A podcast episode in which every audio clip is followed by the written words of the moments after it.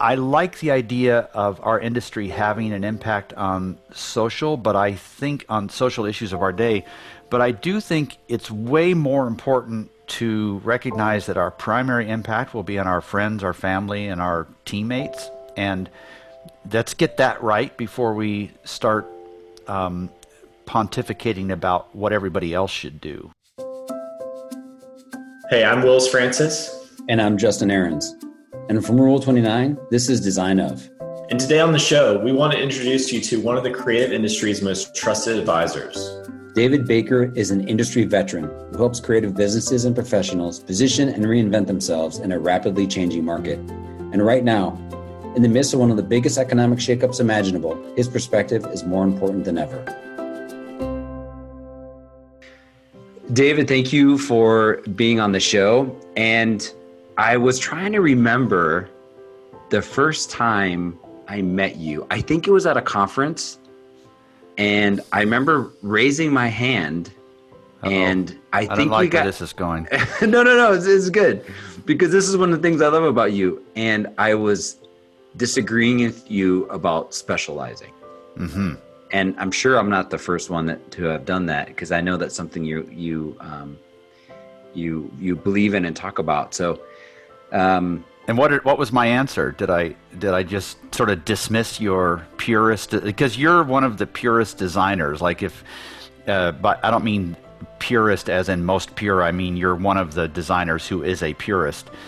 And so, like if you think about well-known designers, your name comes up and you're in that crowd and you're always speaking at AIGA and so on. And so, there's uh, most of the I would say most of the pushback around my message around specialization comes from the most talented people. So you're well, in good company. Well, that's thank you for that grace. I don't know if I deserve it, but I'll take it since it's our podcast. yeah. You know, originally I I'll never forget this. You gave me a look and you sort of dismissed me for a second, but I think you were processing an answer. And then you came right back at me, and I remember you looked at me and you said, "Here's what I believe in, and here's why." Yeah. And I so respected that because you know I was young. I was maybe in my second year of trying to figure out how to run a firm, and and ever since then, I've I've compl- you you had me right there.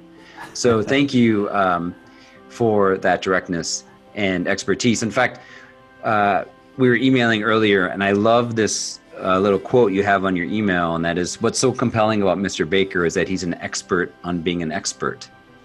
So I, I, would I want to I want to talk about that because how if if I was sitting next to you in a plane, right, how, and I said, hey, so uh, David, what do you do? How do you answer that question? I well, I wouldn't use that phrase, although somebody said that in the New York Times, and it's just it'd be criminal to not at least use that in my own promotion, right? But oh, especially um, from the Times. I mean, come on. Yeah. So what I tell people, it and if you ask the question around my advisory practice, it would be different from my author practice. So from an author standpoint, I really want to address advisors and how they do their work well. But my consulting practice is really designed to address exclusively the creative digital marketing kind of space and and it's a singular purpose it's just to help them make better business decisions so that and I, in other words i'm not touching the craft at all. There's i don't know much about it. There's so much help out there. I'm just trying to help them make better business decisions because i've just seen that so many really talented people make bad business decisions and it tanks their their future, their possibilities, and that concerns me, right? And I've also seen so many people who are not all that talented who just do really well in business because of the quality of those business decisions. And so I want to be one of those people that addresses this little group of people who care a lot about the quality of their business as much as they care about the quality of the work itself. Mm, that's great. Uh, that's how I describe you as well. I mean, that's that's the, the affinity we have for you is is that, and that is uh, the fact that you are really focused in our industry, and, and it is a unique um, and nuanced business on some on some level. On other levels, it's really easy, but yet it feels like a lot of great designers, like you said, miss that part. Right, right. How long have you been running your firm? This is the twentieth year. 20th year. And Yeah. when you started, did you envision running a firm this long, or did you envision running a firm uh, that looks like what yours looks like now? I would I'd love to tell you yes, this was my vision, uh, but it, it it really wasn't. Like when I started, I wanted to. I felt that there was a certain approach and a certain type of of style and service that we could provide, and I could do work for the type of organizations that that really uh, were exciting, and that if I, you know, treated people well and and did great work um, and service them well. That was the one thing i w- I've always understood about this business is that we are a creative agency, but we're a service business first. Right. And if I can't serve people well or have their best interests in mind, then I was going to fail. So um, I knew that going into it.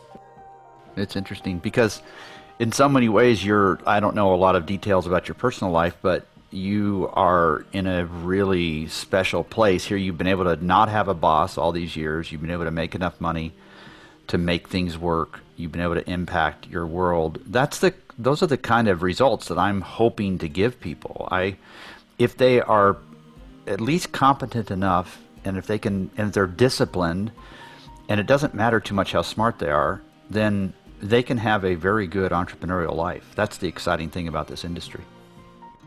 David's upbringing is certainly not typical of someone who would gravitate towards the creative world, but his early years would prove to be formative in the ways in which he saw the world and developed his skill set. Well, I was born in Michigan, in Detroit area, and when I was four, my parents were medical missionaries. My dad was a uh, dentist, my mom was a nurse, and uh, I was oldest of three boys. And they moved to Costa Rica to live for a year to learn Spanish. And then when I was five, we went to live with a tribe of Mayan Indians in Guatemala. And I lived there. I didn't come back to live in the U.S. till I was 18. So Okay, I was on, born on, hold in on. the Let's not let's not go too fast. Let's go Okay. back to the fact that you went and and you were in a tribe of Mayan Indians. Right, yeah, till I was 18, from 5 to 18. Were you uh, one of the first in that area, or were you taking over, or was, was there like an established missions there? Or There, uh, one missionary had gone there. He was not a medical missionary. He was um, teaching literacy, so he was trying to capture the language in writing for the first time ever. And he did that, and then had a health issue and had to leave. So we moved into his adobe home, and then we built a wooden structure on top of it for the second floor. Uh, it was very primitive. There was no running water, no electricity, no roads, no stores. So it was a very different life. It didn't feel that different at the time, but looking back on it, it was very. It's almost like a movie set, really. And um, we, I, I didn't have schools to go to, so I taught myself school. We would order these correspondence courses from University of Nebraska Extension, and I would get those, and I'd finish school in about two and a half months or so, and then I'd just wander the country the rest of the time. So, to answer your question, I was Wow. born in the Midwest, if you consider Michigan the nor- Midwest, uh, but I didn't really live in the U.S. till I was 18. so when you got to high school in the states, w- with the way you kind of educated yourself and, and also learned life, you know, living the way you did. Do you were you uh, like grade level? Were you at the level you needed to be? Were you behind? Were you ahead? Was it just kind of a combination of things? I was way ahead. School had always been, learning had always been easy for me. And the one thing my parents insisted on was that I read a lot. And we had a, an ency- a set of Encyclopedia Britannica that I would just read through from A to Z multiple times. So academics was very easy for me. It was, yeah, it was no problem at all. Um, socially, it wasn't quite so easy. I was really weird. You know, I just hadn't been around kids my age Sure. uh, I did all I had all kinds of faux pas at the beginning. I remember flying into New Orleans. That was the gateway to Latin America before Miami became the gateway. And I remember going to the men's restroom and seeing, wow, this is a really cool urinal. Look at this thing. It's all stainless steel and there's water running all the time. So I, I start to uh, go to the bathroom and then a minute later, before I'm done, these guys walk up next to me and start washing their hands in what I thought was a urinal. It was a sink. So uh, my parents were still working there, so I came back to the U.S. on my own, and I went to school at a boarding high school, private boarding high school in North Carolina called um, Ben Lippen School. It was for expats and um, ambassadors' kids and some MKs as well. It was a very small school of like 160 kids over, over the four grades. So I, I did my last three years of high school there and then I was not interested in going into missionary work. I was interested in teaching linguistics and anthropology. So I had to learn those languages, and mm. that did take me to seminary, but not because I was headed to the mission field, but because I wanted to learn those languages. So that's where you learned Arabic and Syriac and sure. Aramaic and Hebrew and Greek and Latin. And so th- my whole focus was on those languages and anthropology. And I was going to teach at the graduate level. That was my goal. And halfway through that exercise, I just woke up one day. It was a five year full time graduate program. Like, ah, oh, this is. I thought academics was not political. I thought there was freedom mm. of thought and all that, and I discovered that wasn't really the case at all. But I was close enough to the end that I went ahead and finished my graduate degree and um, went to work um, at a publishing firm and then eventually decided to start an agency because it seemed like there was a big gap in our little town in Indiana. And so that's what got me into this field, really, is starting an agency without having any previous experience there, which really hurt at the beginning. I didn't really know what I was doing. David may have been learning the hard way, but his mistakes and experience would lend to be extremely helpful when it came to helping other agencies and creatives improve their businesses. There is, I think, when you start a business, something really beautiful about ignorance in the sense that uh, if if you knew how hard it was going to be in the beginning, do you think you still would have been gun ho about starting your own firm? No, no, I I wouldn't have been. There is something beautiful about ignorance to a certain degree because you don't bring the same assumptions to the table. Uh, but it was much harder than I thought. I, I think, uh, and I didn't understand positioning at the time. I did not really understand marketing, although the the marketing field was still had, hadn't really caught up with itself. It was still an outbound world, and I was terrible at outbound, so sales was always a struggle for me. But it was harder than I thought. It, we were we were not a wildly successful firm. It was a 16 person firm and we made good money, but I wouldn't say we were changing anything in the world. Most of what I what I've learned about how to run a firm in the early days was exclusively from the mistakes that I made. And and then I began to learn very quickly like drinking from a water hose from looking inside all these other firms. So it was a combination of my own mistakes and seeing how people did it well that kind of put me where I am today. So how long did how long did that firm last? It was uh, five and a half years or so. It was in Warsaw, Indiana, so northwest Indi- north uh, north central Indiana, and um, and then I transitioned very quickly to helping other other firms. I don't know if you're. Do you remember the publication called Creative Business by Cam Foote? Cameron Foote. All right, I do. And so okay. I want you to tell your story about Cameron. I'm going to share you share with you mine. Yeah, so I was a subscriber to the publication, and I don't remember what it cost. It was like $95 a year or something. And part of what came with your subscription is that you got to call Cam and ask him questions. It wasn't that he was into giving free advice, it was just his way of staying in touch with the marketplace. Brilliant. And so I would speak with him regularly. And then one time he said, Hey, would you be interested in writing an article on financial management issues? I just don't, that's not a strength of mine. And so I researched it and I wrote it. And then he asked me if I would be willing to help him do seminars. He'd signed up to do a bunch of them, and some of them he didn't have time for. So he would give me the St. Louis's and he would take the San Francisco's. And, you know, it was just like, but I, I was using his content. I was just standing up there and reading basically and then answering questions. And then one day I went to him and I said, Cam, you really ought to think about providing individualized consulting advice to your readers they would love that rather than just reading articles. And he wasn't interested for his own reasons. He didn't want to travel and so on. But he immediately said, Why don't you do it?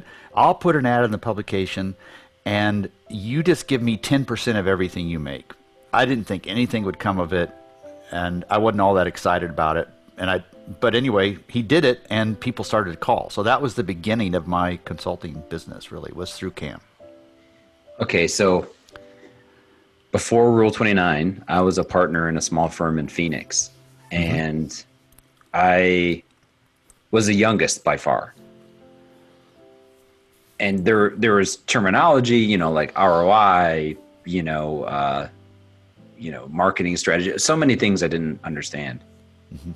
And so I bought Cameron's binders, Oh yeah, yeah. and they were like my Bible. I remember I went down and he had a pricing sheet, and you'd Yeah. go through the sheet and you would itemize everything. And that's one of the ways you figured out your hourly rate, profitability, all that sort of thing. So how long did how long did that firm last? It was uh, five and a half years or so. It was in Warsaw, Indiana, so northwest Indi- north uh, north central Indiana. You had this great beginning with with uh, Cameron and, and creative business.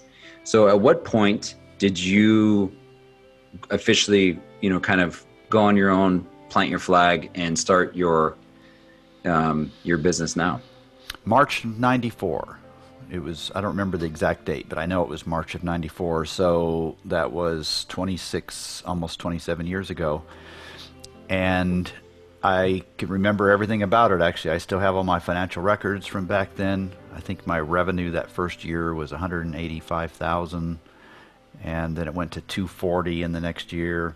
And I was buying an, a full page ad in communication arts and Oh, yeah. how, and then I'd sprinkle in an ep, uh, an issue of print every once in a while. And I was essentially trying to buy credibility. The problem was that I wasn't one of those elite designers, so nobody really knew about me. But then I discovered that I had another problem too. When we moved to Nashville, Nashville was not on the national scene at the time. And so nobody in New York wanted to hear what anybody in Nashville had to say. It's like this southern hick, whatever. And especially somebody in, in London didn't want to hear what a Nashville hick had to say. I'm not from the South, but I lived in the South and they just made assumptions. And so I had to get a toll free number to sort of get past that so we could have the first 15 minutes of the conversation before they asked me where I was.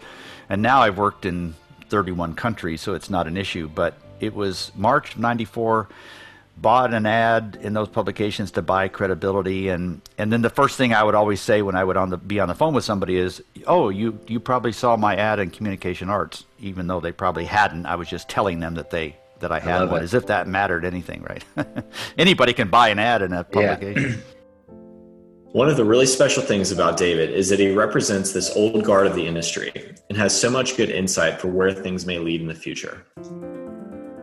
you know early it was desktop publishing and then it was graphic design and then then it moved to design right and then design all of a sudden now we had a seat at the business table and we had to learn that language we had to learn how to speak to those worlds and we and we've been a little slow in some areas. We're still way too focused on belly button gazing and caring what our peers think instead of focusing much more on what our prospective clients think hmm. and and those conversations. But the business that I'd say the industry is in a better place than it ever has been and that that's exciting. There's still ways to go but you're right. In those early days we just we were we were just looking for somebody to care about what we did right Yeah, yeah, and at times we couldn't get out of our own way because Yeah. you know we were so uh, interested in in in doing beautiful things, but not really sharing and educating why some of those beautiful things with strategy and concept and and uh, all of the research that goes into those projects. We didn't know that we should communicate that. right And I feel I, I can't agree with you more now. I think I heard a stat that in the last 10 or 15 years, the industry has changed more than the previous 100. Hmm. And I f- feel that there's a lots of great things in that. And I think with the, you know, the increase in social media and digital interaction, that's really helped people understand. Like, uh, you could say brand to my kids now, and they understand what branding is at some level. yeah uh, absolutely David's network and really his whole business model is based around getting together with other creatives and thinking through how to improve. Justin is someone who's deeply involved in how AIGA, Creative Mornings, etc., How tightly knit is the creative community around this country? Well, I think what uh, is really interesting about David is so he believes in you know organizations that really specialize and focus, and that's exactly what he does. You know, the creative community is really tight. I met David, you know, years and years and years ago, and we know ma- many of the same people. Uh, a lot of the owners that you know go to the shows or speak or write that sort of thing we all kind of know each other not all of us but a vast majority of them or have heard of others and so it is it is super tight and it's great that we're able to share knowledge and learn from each other and um, ideally lift the community up you know together my early days in the first two or three years i was very protective of my market and i didn't want to share or collaborate with my competitors and then I just had this, I don't know, vision one day that there's a big enough pie for everybody and that we could all benefit from learning from each other. And so I don't know if you ever went to an early conference. I started it called MYOB, Mind Your Own Business. Mm-hmm. And people thought I was crazy because I invited all of my competitors to come speak at it. And uh, the upshot of that was that those people, many of whom are my friends, and I respect the vast majority of those people as doing really good work, and they're they're good people as well. That has just spurred me forward to always be learning and um, not worry about who's next to me or slightly ahead of me or right behind me, but just just forget about all that and be bold and active and and keep reinventing myself all the time. Just like COVID 19 has forced many of us to do. At some point, I'm going to be irrelevant. I'm trying to push that as far into the future as possible. And um, that means you're going to have to, like, the biggest. The biggest fear I have is that my success will will at one point um, make me nervous about innovating too much. That mm. that my success will keep me from constantly being different and learning. And the the advisory business has been very successful. I just it's almost embarrassingly so. And so it's easy just to hold on to that and not risk anything. And that's that would be this an early sign of death for me. So my approach is to keep um, out ahead of my skis, not so far that I'm going to flip and break something, but but far enough so that I'm geez, I mean, how if you're sending an email to tens of thousands of people every day, I mean every week, they're going to have to look forward to see to learning something new, to be challenged, to for it to be reasonable, for it to be interesting. That is the heart of what I do is that weekly email that I send out. It's not always weekly, but and because you're on the public stage and the fear of being embarrassed or saying something stupid is really real for me. So it mm-hmm. keeps me on my toes for sure more than anything else.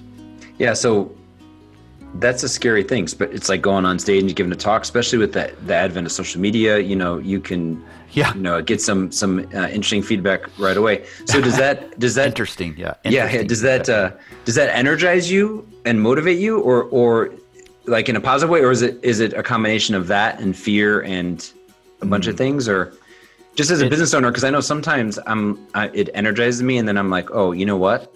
I just don't want to mess this up. So that's going to be my energy. You know. Right. How do you? I have the wrong personality for social media. Honestly, I'm too defensive, and I too quickly move into uh, kind of a castle mode. So I have to be really careful with that but I do find it energizing. I I like to. It, Twitter is kind of where I say stupid stuff. Not stupid stuff that would get me canceled. I don't mean that, but stuff that's just kind of a little bit on the edge, kind of interesting, whatever. The emails that I write, I'm much more purposeful with mm-hmm. those. So it's a mixture of wanting to do the right thing and a little bit of terror thrown in there as well because I can see how easily things can spin out of control. I, I, think anybody in the public, I'm not any kind of influencer, I'm not that big, I'm just an advisor who's been around a while. But uh, any one of us that has some public role is about two stupid mistakes away from being gone. And that that does uh, come to my mind pretty often. Yeah. As you would expect, David's sense of self reflection is a huge part of how he continues to evolve as a professional. For your business or for, for you, what is some of your guiding principles uh, in, in kind of what you do and how you approach the work you do? Those have changed over the years. I I have gotten much better at recognizing my strengths and my weaknesses and just embracing those and being very honest with people up front. For instance, I'm I'm a terrible coach, so I just don't take that kind of thing. I also have slowly come to realize that I need to quit putting myself in other people's shoes. That it's it's uh, it's okay to make a fairly safe assumption that all of us are kind of alike. If I can if I can understand myself better, I can safely assume that other people are struggling with the same things that I am. So that takes a little bit of that work out of it. I'm not saying I don't need to be empathetic. That's a different question. It's more about I I should be able to see myself in others and see them in me. So that that helps a little bit. Mm. The other is just uh, if I quit learning, and Blair and I were talking about this the other day, it was a while ago on a podcast episode, we were talking about what is it that keeps us going, and we we determined that we would answer that question for ourselves without comparing notes, and we both came up with the exact same answer, and that's it. If we ever quit learning, then we're just going to get out of what we do. So there's something about uh, learning, constant learning. It's not a, it's not a it's almost like a drug to me. If I am not learning something significant every week, then I start to get kind of nervous and grouchy and shaky, and um, so there's there's this future that keeps pulling me forward, and I have no idea how it will end. But it's so amazing to be learning and learning in public. Learning in public is what keeps you honest uh, because the public is the public that you're learning in front of will give you feedback very quickly, right? Yep. So that that living on the edge is something that really motivates me. And by on the edge, I mean learning in public. Right. So learning and sharing and listening and sharing and right. getting feedback, that sort of that loop of learning. Is that what right. you're yeah. Right. Mm-hmm. That's amazing. So you've written five books? Five books. Uh, only three of them have been any good, but yes, five books. well, that that's a perfect segue into my next question. So, what is your favorite of the five?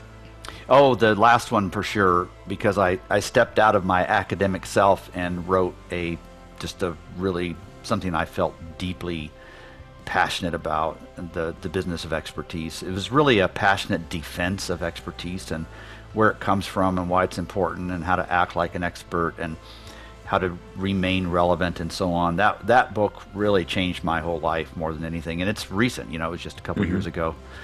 I've got a sixth one written that is all ready to go. It just feels like it's kind of the wrong time to release a book, so I'm starting to get anxious about that. Yeah, that'll be a good one too. So on the book before this, what was it that you know? Can you put your finger on one or two examples of what in that experience changed you, shifted you? Mm-hmm it was it was just taking a stand and calling out the notion that um, you can be good at what you do, but if you don't take the craft seriously, then you're cheating your clients. And so mm. this kind of goes back to that the way we started this call this this episode today, where we were talking about positioning and the role that has in being an expert. And it's always bothered me that of all the different segments of professional services, we as a creative industry most push back on the idea of a declared deep expertise. And so I just talk about where that comes from, why it sometimes makes sense, why it doesn't make sense, how to think about transitioning. So it was really just sort of, all right, let's put one last nail in this coffin here and think about what it means. But then if people are open to the idea of a tighter practice focus, then what would that look like? So, gently guiding them down that path. What are some of the phrases that you hear when you're talking to business leaders that just drive you bananas? oh, like what will our employees think or why can't we just be like and then they'll name a big firm that's well known that seems to violate all those rules but seems to also be successful anyway. Or just the myriad examples like the the cobbler's son has no shoes and we're all familiar with that as a way to justify our lack of discipline around treating ourselves like a good client. And that was funny for the first 15 years but it's just not funny anymore you know the excuse to have a shitty website or to not know exactly what you stand for or to not define your culture it's like come on people let's um, i just can't i can't um, keep from calling that out as just not respectful of what we need to be doing to make this industry be taken more seriously. So those are the kinds of things that irritate me. Yeah. Well, another thing that I really appreciate about you, and then also Emily Cohen, who who you know very well. Yeah, I know Emily well. Yeah, she's great. You you both do this really really well, and that is, hey, take pride in this industry because we all impact each other, you know. Mm-hmm. And I one of the things that I've talked to my team about is even on those clients that you end up firing, and even if they're really not been great to work with, we try to, as much as we can, educate them for the next firm. Right. Because I just feel that's part of our responsibility. Some people won't hear it no matter what, but that's part of something that you both have talked about and we've really taken to heart. So, yeah, um, I, I, hear you on that. Justin, is it fair to say you've um, You've been around the block a few times, right? Yeah, I mean, I've been doing this for a while. What do you feel are some of the biggest pitfalls that creative organizations can encounter? Well, I think one of the early sayings that I heard that I really believe is that you're going to only be as successful as you imagine yourself to be, or you're only going to be as taken seriously as serious as you take, you know, your work. And so I think one of the things that I've learned, and this is something that you know, I think David even talks about in his own specific way is as you evolve and grow, you have to continue to learn and expand and be open. Uh, if you think you've got it all figured out, those are the firms and the individuals that I see that just kind of wither, right? And um, and uh, I'm not going to say go away, but I often will be at a conference or something. They'll be like, "Oh, I don't know how to do this. Or I don't know how to do that," or you know what I mean? Like you can tell they're they're anxious or nervous or fearful about you know change and, and i get that but in our industry that is just part of the deal right? Especially with technology. Right. yeah i think it's that. Yeah. I think david shares a lot of those challenges. And because the reality is this industry is really tough he has no shortage of clients that need his help. Oh for sure. And again as technology and and the world advances it's it's not going to change right? It's going to only continue to be an opportunity, but also uh, for both, both for David as a consultant, but also as us as owners and creatives, we have opportunities to continue to push our craft and then and to find new ways of doing business. What are some of the biggest pitfalls that you deal with when someone hires you that that you look for right away? Like what are the first few things? Not understanding financial performance and what levers to pull to change those results. That would be a really big one. That's the one I seem to always start with. So, just a basic understanding of how you should view your firm's performance and what that means and how to change it. That's a big one. Another one is something we've talked about a lot of that's positioning and lead generation. And it comes from the pain for that comes from the fact that many of the clients I work with want me to help them design a lead generation plan, and it's just so hard to do if you don't have a positioning. So that's the mm. second one. And the third sneaks up on people, and it's not that relevant unless the firm has grown, but understanding how the roles must be different. And I mean specifically for the principal, but also around project management and account management. So you talked about how you understood in the early days that serving clients well was an important part and it wasn't just about doing good work. And I so believe that because I've just seen that clients, your clients are going to notice deficiencies in account management and project management long before they notice deficiencies in the quality of the work. Because your standards for that work are so much higher than theirs. And the only thing they really know how and the things they really notice are related to account management and project management. So that's the third big area. And a fourth one is uh, around and this wasn't true of my early practice but helping them land this plane. So, what are hmm. the succession options that make sense? Many people will just simply close their firm down at some point, and that's a totally acceptable option. But other people are aiming for a multi million dollar payday or they want to transition it to an internal person or team and they want to maximize the value. So, I, I didn't know anything about that in the early days, but that's a big part of my practice as well. Yeah, and that seems like something that is continuing to to be more of a thing is it is. uh, yeah. which is exciting. I think you know for, for me i'm in my 20th year. Uh, i have no idea you know how long the the the future has me here. Hopefully it's a long long time. But at some point i would love it to keep going. And i and i'm sure there's ego and pride in there for sure. But less so than having something that has a reputation and and maybe some um, weight behind it that someone can take and and continue to to have a, right. a, a, great career in. Um, and why walk away from it if there is some residual value that could help pay for all the years you put into this, right? I think most yeah. of us assume that it's a job that pays pretty well if we do things right, and we don't assume much more than that. But there are there are thousands of cases where people have made a lot of money if they made the right succession option. So it is worth exploring it, that didn't used to happen in the old days, right? It was very rare that a firm would last beyond the first generation, but yeah. there's I think we've learned how to do that better than we have in the past. Yeah, and and again, I think it goes back to our early conversation where there's a perceived value and an actual value of what we do uh, in this industry for business. Right. So I want to shift a little bit to social innovation. Mm-hmm. So I believe you are on the advisory board of the SVA grad program for social innovation. Do I have that right? Yes. Uh-huh. Uh, the reason I bring that up is I think you know part of our uh, nuance positioning. Um, you can make fun of me later. Is to make creative matter in a way that impacts the world, mm-hmm. and there's a variety of ways that we approach that.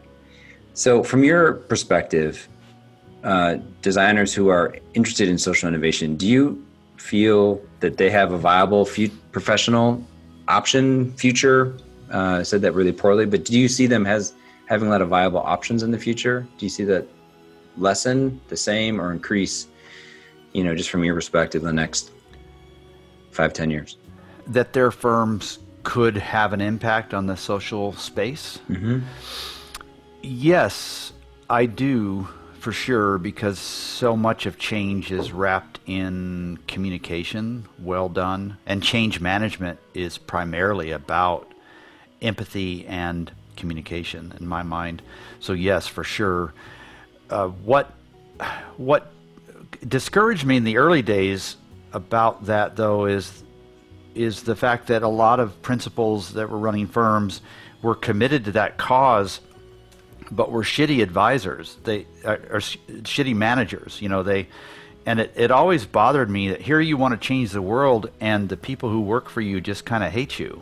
You know, uh, so I was trying to close that gap first, because when you when you talk to people and you try to get a deeper understanding of what's changed them like for instance let's use your firm for example so picture one of your employees who works for you for say six years earlier in their career and then they leave uh, and and they're 60 and they're thinking back over their life and they think about who impacted them.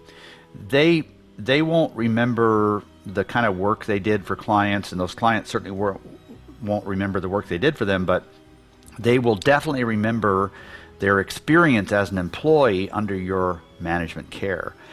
And I like the idea of our industry having an impact on social, but I think on social issues of our day.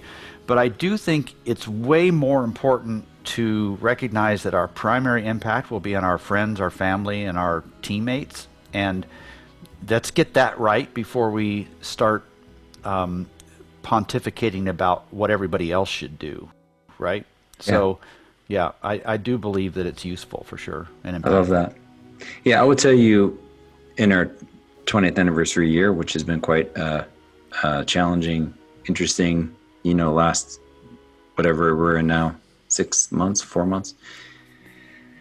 I've even analyzed that more. I, I was on the, I was on my bike just a few months ago, and uh, typically I try to hold that those thoughts kind of out of my mind. I just try to enjoy it. Like riding a bike is like my sort of spiritual, like you know, zen or. And I was writing pretty hard, and I was getting really tired, and all of a sudden these these thoughts started coming into my mind, and one of them is, "How are you doing as a leader?" Right. And I was like, oh, I think I'm doing pretty good. And then right after that came of how are you doing as a virtual leader? Because I'm a very extroverted individual and and I like to, you know, kind of have the check-ins and I was just like, man, I don't know. I could be terrible. And so what I love about what you're saying is it's important no matter what you're doing is if you believe in in team and, and you believe in that you're you want to work in a way that um, is collective. Because the the business I'm, my name may be on it and I may be the one that goes on stage or gets the award quote unquote. It's not me it's us as a collective. Right. And so we've really tried to uh, spend time to ask questions and, and, get to understand how we can be better at it because I'm not sure I'm a good virtual um, boss and I think you talked about that in your early Zoom webinars about yeah. start trusting your team right right or you'll go nuts because there really isn't any other option at the moment, right? Yeah, yeah. I will do more writing and more speaking, a little bit less advising as the years pass. Uh, I'm 60. I'm in great health. I'm very active and energetic. I've got all kinds of hobbies I love. I love to travel. I don't see any fading of what I'm doing, although I think the focus will be a little bit different. I'm definitely pickier with the kind of clients that I'll take on. Um, but I don't feel any big pressure.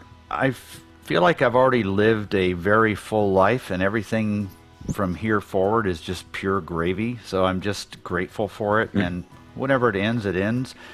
I I do worry that at some point, maybe somebody's going to think I'm just too old to be relevant. So I work feverishly to keep young at heart and be very aware. I read hours a day, have great conversations with people. So I'm trying really hard to stave that off, but at some point, you know, it's inevitable. Um, I don't see any, unless some big health thing happens, I don't see any big changes coming for the next 10 years or so, but we'll see. Even though he may not be doing as many conferences and travel, David's production is still at an all time high.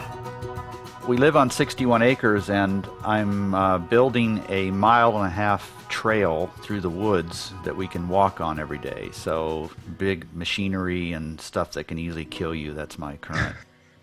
that sounds amazing. Yeah. Um, awesome. Well, David, I want to say to you, um, not as the host of the show, but as someone who has been in this industry for a while, how much I appreciate you and uh, your steadfastness and your um, directness with your thoughts. It's really inspiring and, and, great to hear. And, and as a host of the show, I'm just so grateful that you uh, gave us some time to share the story and let me dig in a little bit to those early years of I had no idea that you grew up, you know, so remote and uh, how great that is. So thank you again. Thank you, Justin, for having me. I can't wait to hear the episode. Thanks for inviting me. I appreciate it. You bet. Thank you so much, David, for being on our show and for the years of just great guidance and passion for doing business and doing it the right way. For those of you who want to know more about David and all the different uh, wisdom he has out there, go to davidcbaker.com and you can find uh, all of his books but also, if you're into podcasts, listen to the Two Bobs podcast he does with the brilliant Blair Enns. And you, again, you can find all of that at davidcbaker.com. I'd also like to thank Sleeping at Last for being the soundtrack to our show. For more on Ryan and his music, please go to sleepingatlast.com or search for Sleeping at Last wherever you get your music from. And to Design Hub's audio engineer, Steve Wick. Well, Wills, what do you want to say about Steve? Steve is like he's like the pat on the back after you just crack that home run on the baseball field. Wow. So deep. You did it! Congratulations! Great job, everybody. It's great to meet you. Hi.